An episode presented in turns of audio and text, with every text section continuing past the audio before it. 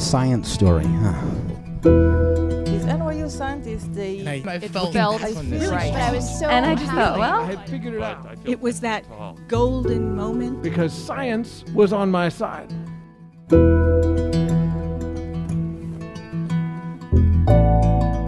Hi, everybody.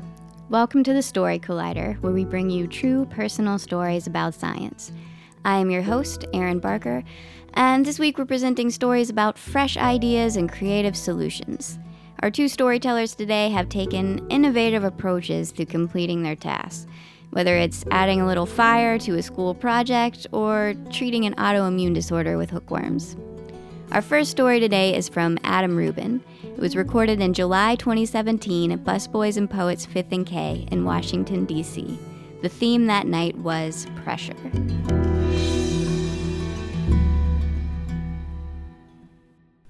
They say every science nerd has their day.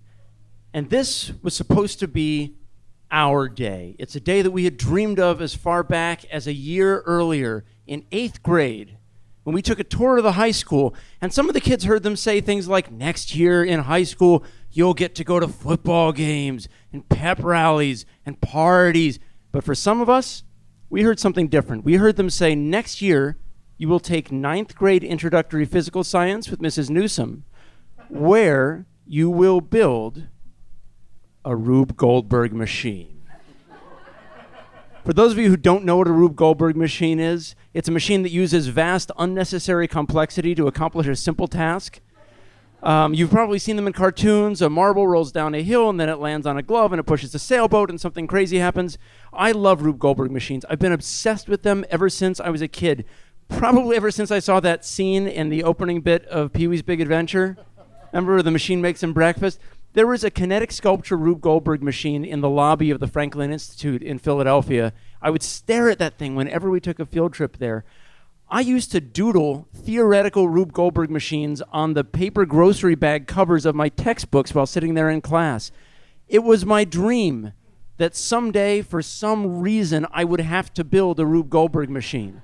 And now I was going to have to build a Rube Goldberg machine. This is not one of those assignments that you procrastinate. This is one of those things where they give it to you a month and a half in advance, and the moment I got that assignment sheet, I got to work. I started by assembling an elite team of science nerds. It was me, Steve, and Jared. And just to give you a sense of these guys, I think Jared is best embodied for me in the six words that he said to me when he was my seat partner on the marching band bus trip to Florida. And he woke up in the middle of the night from underneath the seat for some reason. And he looked up and he said, I have floss up my nose. and he did. He had dental floss hanging out of his nose. That's Jared.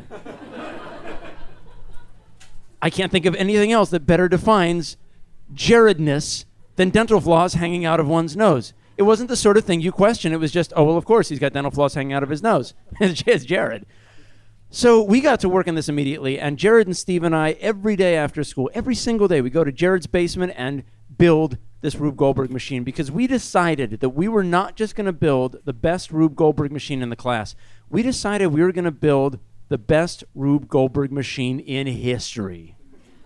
Our machine was going to simulate nine different natural disasters, which were, in order, an avalanche, Godzilla pushing over a building, the sinking of the Exxon Valdez and the occurring oil spill, the uh, San Francisco earthquake, the Great Chicago fire, a flood, a volcano made from potassium permanganate, the Tunguska meteorite, and finally, a little ambitious, finally, the greatest natural disaster of them all, the 1993 Phillies who had just lost the World Series thanks to the pitching of someone named Mitch Williams. So we had decided that our friend Pedram was going to represent Mitch Williams. He was going to have his chin down on the machine, and as the final step, a mousetrap was going to spring a pie into his face. so we we were hard at work in this machine for a few weeks when Mrs. Newsom came up to us in class and said, "Hey, I know you guys have already started. I hope you don't mind taking one more person into your group." Gina doesn't have anyone to work with. Now we didn't know Gina that well. She had she just moved to our school from Vietnam actually, and she was quiet. She seemed smart. She seemed nice. But would she have the same nerdy dedication to this project that we did? And it turned out we didn't have to worry about Gina. She is actually very creative. She liked coming over to Jared's house and working with us on the project. We did not have to worry about Gina. We should have worried about Steve. somehow the Rube Goldberg project brought out Steve's inner pyromaniac. And I don't know why, but I remember him sitting there in Jared's driveway. He'd light a match and use it to light the rest of the pack of matches. And he'd throw the whole thing in the corner and just watch it smolder. And We're like, Steve, get back to work. It's like, no, it's okay, guys. I bought 50 more packs of matches. Like, that's not the point. So we put a lot of time into this machine every single day we worked on it. And I guess if you think about it, it's because we had time. The other kids were not inviting us to the parties. So we had plenty of time to work on the Rube Goldberg machine. Night before it was due, we brought everything out to Jared's driveway and we assembled the whole thing for our final test run. And as we're setting it up, we realize kind of at the same time that, oops, this also happens to be our first test run. because all the time we spent in this machine, we didn't actually spend it testing the whole machine in harmony. We would just build a piece, figure out that that piece worked, and then go use our time to build more pieces. So we had this big sprawling machine that had never been tested from front to back. And I know exactly what happened during this uh, test run because we have it on video. And you can basically watch piece after piece just collapse on the machine. We're all standing around going, no, no, no, no. You can see Jared is standing there. It's not going to work, you guys. It's not going to work. You can hear me running down the driveway yelling, the adrenaline says it will. But we were not going to be dissuaded because this was supposed to be our day, right? This is what the other kids looked forward to coming out of us. They were never going to cheer for us at a sporting event, but they wanted to see this amazing Rube Goldberg machine we were about to produce. So we get our confidence back. 6 a.m. We get up, put everything in the back of Jared's dad's truck. We roll into school like like you ever seen one of those movies where they want to illustrate that a small group of people is a posse, so they have them walking in slow motion. That's us. We we're just rolling in like that, and other kids are like, "This is our machine. It has six steps. This is our machine. It has eight steps, and at the end, it puts a letter in a mailbox." We're like, "Yeah." Our machine has 61 steps. Jared, Steve, bring it in. And they come in with this massive sheet of plywood with the work we've spent the last month and a half. It's like a monument to hot glue. And kids are like, oh my God, that's your machine. Well, that's piece 1A. Gonna take a few trips to the truck.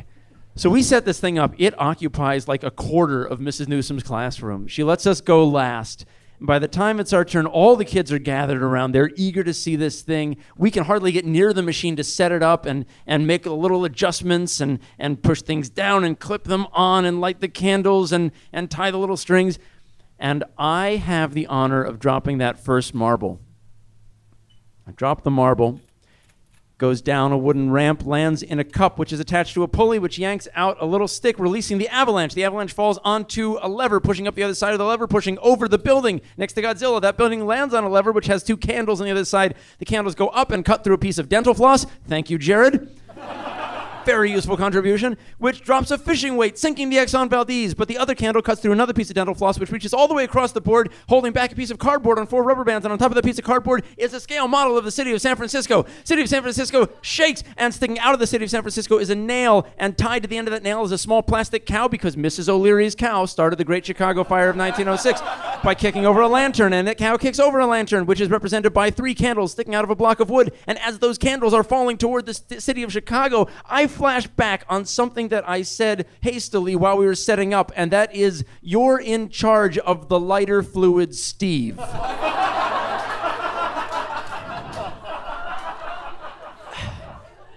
the city of Chicago goes up in flames. This massive column of fire reaches to the ceiling. I think Steve must have thought, well, we're not going to need this bottle after today. Mrs. Newsom the uh, always vigilant ninth grade science teacher, had been standing nearby with her hand on the fire extinguisher. So before the fireball can singe all of our classmates' eyebrows off, she unloads this fire extinguisher all over the entire machine, and this chalky yellow dust, which I've since learned is monoammonium sulfate, floods the classroom. It gets in everyone's eyes and their mouths. Kids are running around the room. I can't see. I can't breathe. I need water. There's a tiny little part of me that thinks, well, this wouldn't have happened if you'd invited us to the parties.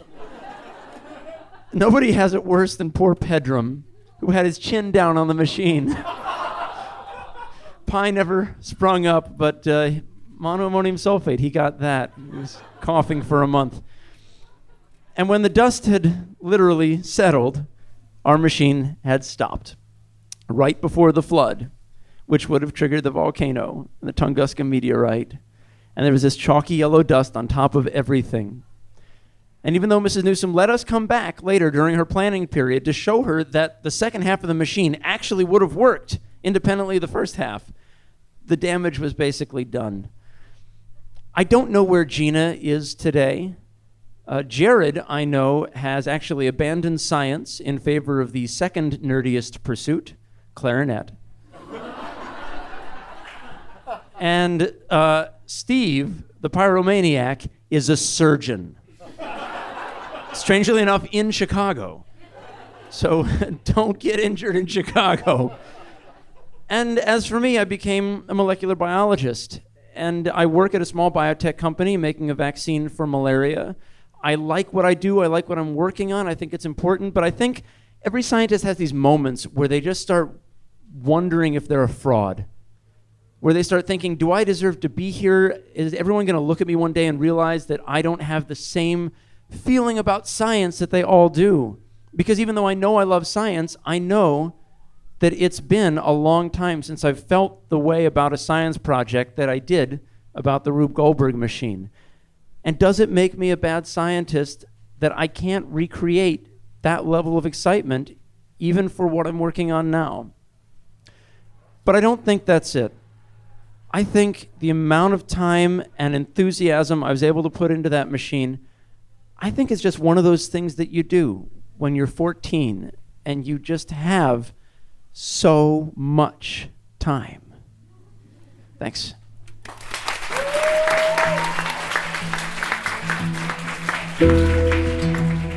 That was Adam Ruben. Adam is a writer, comedian, Moth Story Slam winning storyteller, and a molecular biologist. He has appeared on the Food Network, the Weather Channel, the Travel Channel, Discovery International, and NPR, and he currently hosts Outrageous Acts of Science on the Science Channel. He writes the humor column Experimental Error in the otherwise respectable journal Science, and is the author of Surviving Your Stupid, Stupid Decision to Go to Grad School and Pinball Wizards, Jackpots, Drains, and the Cult of the Silver Ball. Before we move on to our second story today, I just want to issue a general reminder that though our podcast is based on real science, we do advise you not to take medical advice from our stories. So, on that note, our next story is from Leah Shaffer. It was recorded in October 2017 at the Ready Room in St. Louis, Missouri, as part of our partnership with St. Louis Public Radio. The theme that night was resilience. All right. Uh, this January, I received a very special package in the mail. Uh, in that package was a little dropper. Uh, the dropper contained liquid. In the liquid was uh, 10 parasitic worm larvae uh, called hookworms. So I dropped that liquid into a bandage and I slapped that bandage on my arm. And I waited a minute and it started to itch. Uh, and that meant those little hookworms, those baby worms, were burrowing into my skin and about to make the journey through my body to set up shop in my small intestine. I was super excited about this. this really impulsive, stupid, kind of crazy act was more fun than the status quo. And the status quo was doctor's appointments, uncertainty, and bleeding. So let me backtrack a bit. A couple years ago, I was diagnosed with inflammatory bowel disease, a type of that called ulcerative colitis.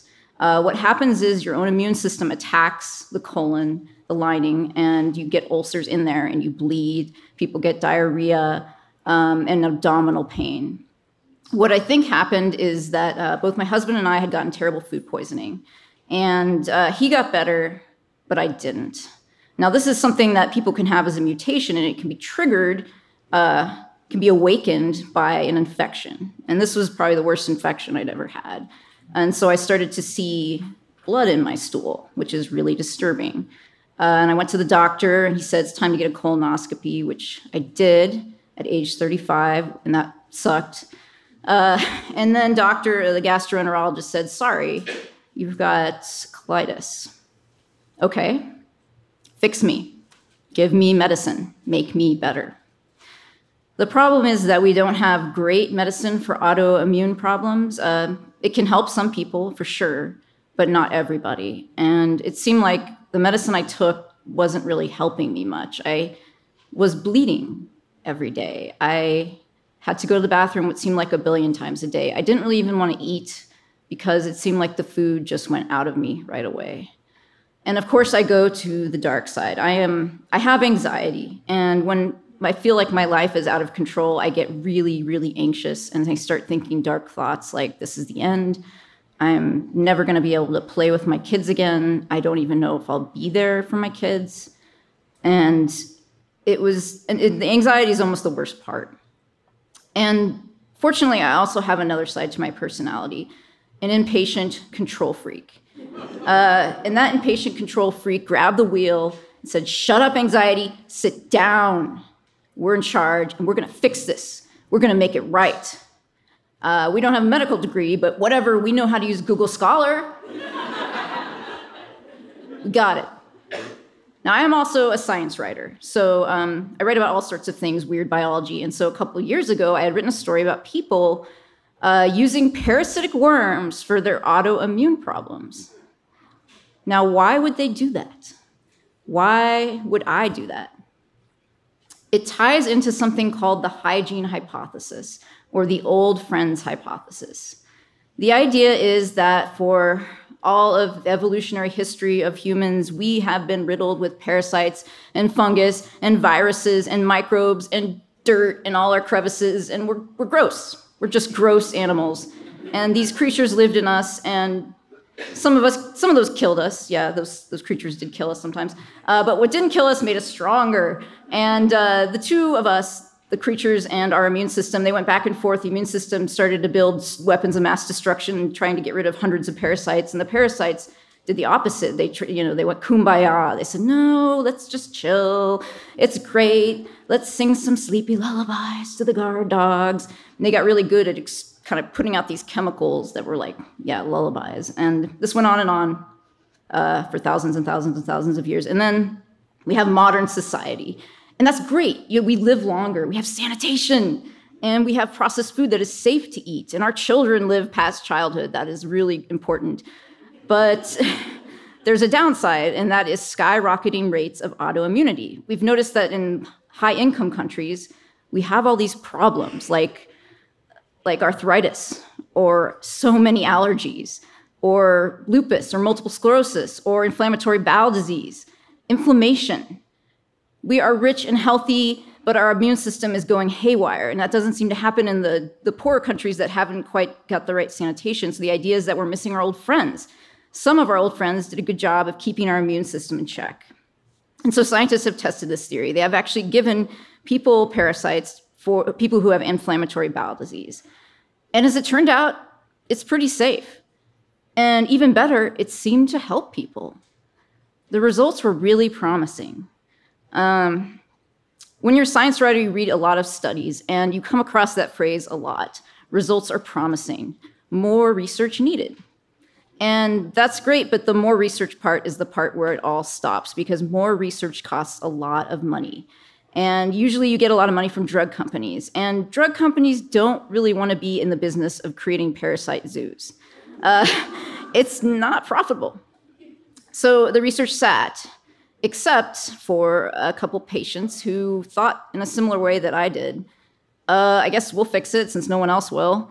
And these patients all came together on a Facebook page, of course, um, called Helminth Therapy. Helminth is just another word for a parasitic worm. And they pooled all their knowledge. And for simplicity's sake, I'm just going to call it Worm Club. All right, so let me just pause a second and give you my don't try this at home speech. If you're all sitting out there and thinking that lady is crazy, I totally agree with you. You should be skeptical. You should always be skeptical in life. Be skeptical of your doctors, ask questions, and always be skeptical of the person on stage saying, Look at this miracle cure I've got for you. So please continue to be skeptical. All right, so uh, Worm Club. And I, the thing is, I'm, I'm also, I know I'm standing on stage wearing like a dress with neurons that glow in the dark, but I'm a rational person. I really am. Um, I believe in science. I believe in the, the, the, the system we have of, of making sure science is safe and medicine is safe. But so I've got this rational side, but I also have this impulsive, impatient side. I have no tolerance for a lack of control. And these two sides had to have a conversation. Uh, so rationally, says, you know, this is this is not good. You're you're getting par- you're gonna have to get parasites from people off the internet. We don't know where those people have been. We don't know where those parasites have been. Just stick to the FDA approved medicine. And then uh, irrational Leah says, oh yeah, where has that gotten me? Nowhere. And then they're gonna say, well, try this other medication, but it's got some scary side effects. And that won't work. And then they'll say, well, try this other medication, but it's got even scarier side effects. And that won't work.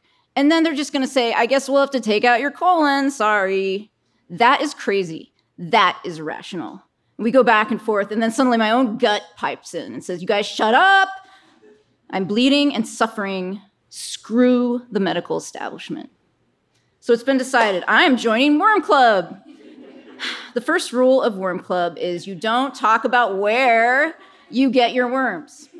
So I know I'm, I'm not violating that. I'm not violating it. Uh, you know, we're a little hush hush because the FDA, shockingly, the FDA does not want people buying worms off the internet from strangers. They're a little worried about that.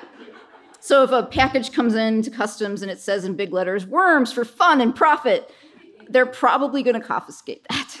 So um, we don't offer too many details about the providers, but you know, the, when you go on the worm page, it, it provides a list of providers, and then they say, you know, it's up to you to get in contact with them. So I get in contact with a provider and I start with a type of uh, parasite called a pig whipworm. Now, this was the one that was studied the most because it's suited for pigs. It can't reproduce in humans, so they have more kind of control over it. Um, so you have to take these pig whipworm eggs every two weeks, is how it works. So I order them. They arrive in like a little box with like these little shot glasses of salty liquid containing the eggs. And so every two weeks, I take my shot, hi you know. and then um, I take the shot, and then uh, I do this for six months. You're supposed to. It takes a long time, supposedly, for it to work. And you know what? Nothing happened. Uh, I I didn't feel any weird side effects, like I had an infection, and but my disease was still there. I was still bleeding. Uh, at that point, I decided to make some other changes. I changed my diet. I started taking a different type of antidepressant that helped with inflammation, and that helped. I didn't have to go to the bathroom so many times a day, but I was still bleeding. And I wanted perfection. Now, the good news is there's multiple flavors of worms you can choose from. Um, if the pig worms don't work, let's go to the classic. Coke Classic is hookworms. And so uh, hookworms, you know, they, they, would naturally get in people. You would walk in dirt that's been contaminated with someone else's poop, and then they burrow into you, and that's the classic way to get hookworms. But um, for this, you know, basically these providers they filter the hookworms through soil and then um, put it in like a little sterile liquid, and that was what I what I used. So okay, the worm. We're back to January. The worms are in my arm. What happens next? Almost instantly, I start itching all over and break out in hives. I'm serious. This happened. I my arms start itching and puff up. My my neck and my the tops of my toes and my legs. I'm itching like crazy, and I'm not someone who's ever had skin allergies or any problems with my skin. Oh my God, what did I do? What did I do? Oh my God. Okay, so I check in with Worm Club. And they're like, yeah, yeah, yeah. You know, that can happen. Your immune system's going to freak out for a little bit when it meets the worms, and eventually they're going to reach a, kind of reach a peace accord. Um, until that happens, you know, people get kind of crazy side effects. They can get itchy, their diarrhea can get worse, they might feel achy and the brain fog, something that they call the worm flu. Um, all sorts of things can happen, but the good news is it will pass. And once they reach this agreement, that you, you won't get these symptoms ever again. Okay, great this will pass. So, how long is it going to take before it passes? Well, um, it differs for everyone. It's really different. Um, it could last a couple weeks, or maybe months, or six months, or maybe a year or more. We don't know. Everybody's different. And this is the consistent message from Worm Club. They try to be truthful. They're not like, this is a miracle drug. They're saying, you know, everybody's different. Everybody's got a different immune system. It is different for everyone. So am I going to itch for a year? No. I itched for two weeks. I mean, that's pretty good. It was a crazy two weeks, but it just cleared up just like that. And, um, and then something else happened a few weeks later. I become normal, like really normal. No more blood. My immune system is a well oiled machine. I feel good. That's awesome. Thank you. I didn't want to believe it. I had no expectations, but I felt like, am I cured?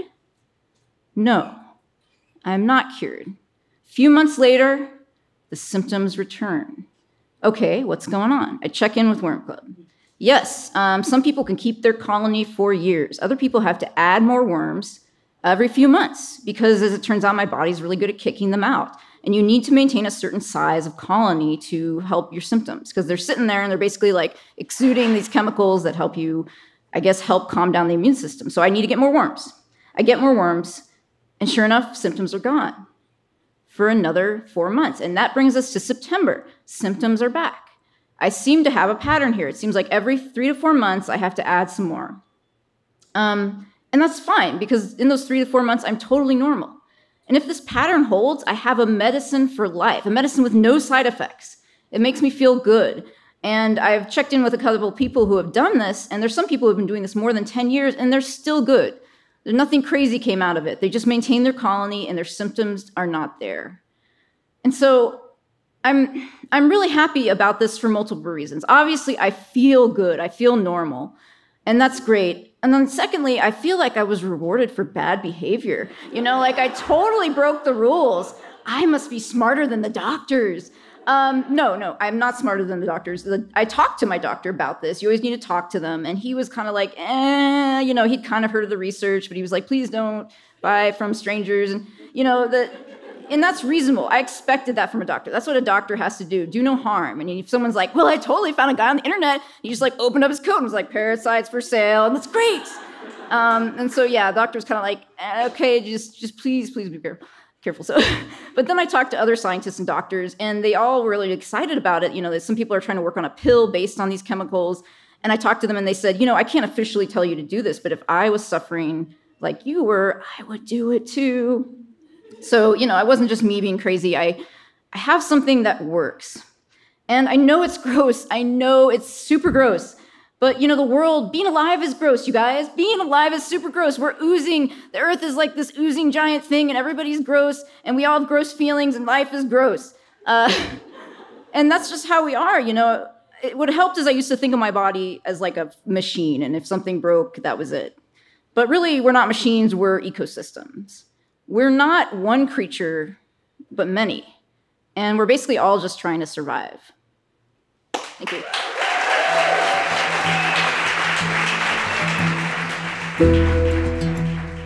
That was Leah Shaffer.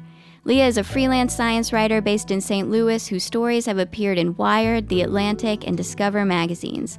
She writes about biology, medicine, and the weird critters inside and outside the human body. You can read about her complaints and schemes on Twitter as Leah A.B. Shaffer.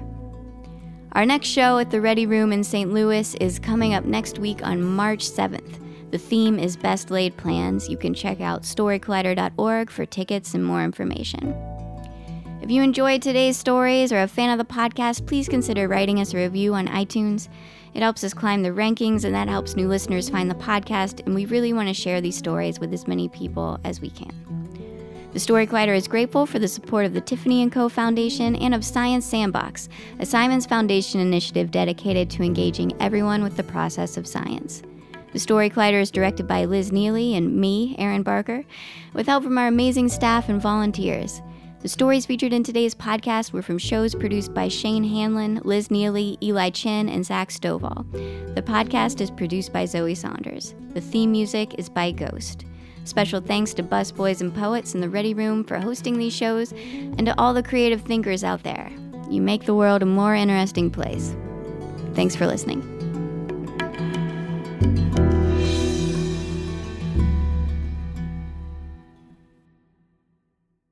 Did you know a 2018 study showed half of prenatal vitamins tested had unacceptable levels of heavy metals? I'm Kat, mother of three and founder of Ritual. When I was four months pregnant, I couldn't find a prenatal I could trust, so I created my own.